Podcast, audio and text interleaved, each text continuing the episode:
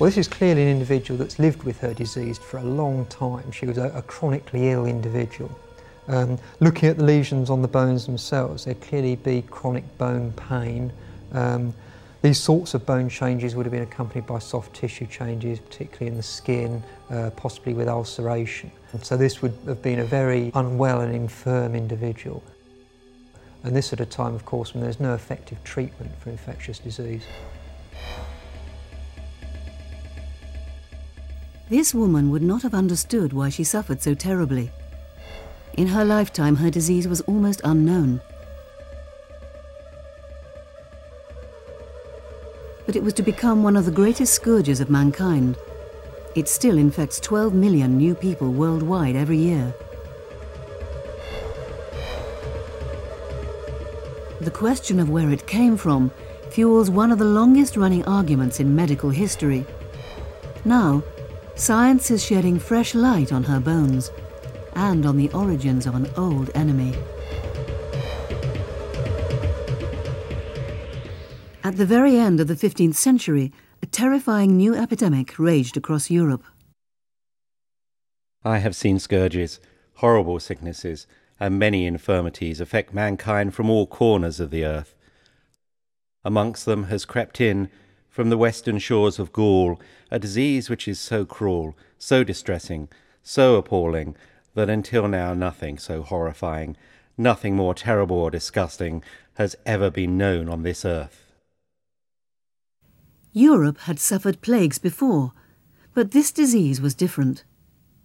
It wasn't long before people realized the epidemic was being sexually transmitted. It became known as the Great Pox.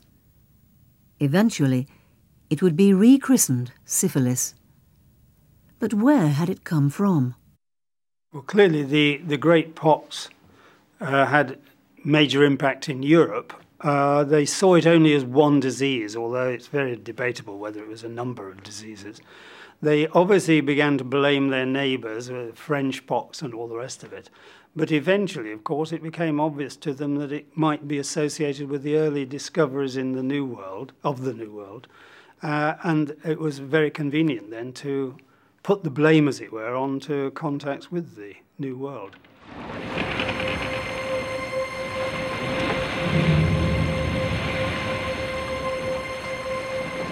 In 1493, only two years before the Great Pox struck Europe, Christopher Columbus had returned in triumph from the Americas. His discovery of the New World proved to be a major event in the history of human disease. In his wake, Europeans carried measles, polio and smallpox, overwhelming indigenous populations with little or no resistance to the new plagues. To later historians, it seemed perfectly reasonable that Columbus and his crew should have conveyed the Great Pox, and therefore syphilis, home to Europe. But now, many scientists are questioning whether the disease known as the Great Pox really was syphilis. I think if you had a few sailors coming back with Columbus who were infected, it would have been impossible to have spread this disease throughout Europe in a matter of a year or two by sexual transmission. I just don't think that makes sense from a, a, time point of view. The other thing is that the disease that was described in Europe was a very, very severe disease in which people died during the secondary stage or the, the period of time during which they had a rash. Well, I suppose there are three main factors which they, they described rashes. Now, that could have been a syphilitic rash, but it could have been measles or you know, various other epidemic conditions. Ulcerations, again, could have been syphilitic, but there are other reasons for ulcerations. And the uh, interesting thing about the ulcerations they describe is that they progressed into a sort of fungating, stinking condition, which also turned into a sort of greenish mess. I mean, doesn't sound anything like the pathology of syphilis, quite honestly. And then they describe fevers, high fevers that fairly rapidly kill some of them off. So altogether, it sounded like a fairly sort of disgusting condition which rapidly killed people. But syphilitic diseases don't rapidly kill people.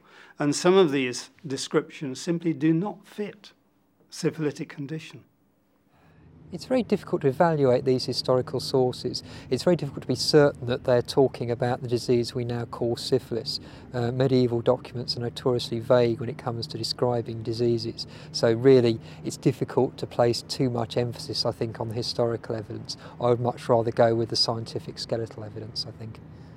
Well, certainly, the medieval mind was very different to the modern mind. A lot of the evidence and opinions from those days was based on what was passed down through the generations. They didn't have evidence based medicine to a large degree, and so a lot of it was convention rather than proven to be true. And so we can't merely read these texts and take a diagnosis from that text as being definite and saying this person must have had that condition because some physician in the 15th century wrote this particular text, which we now translate as this condition.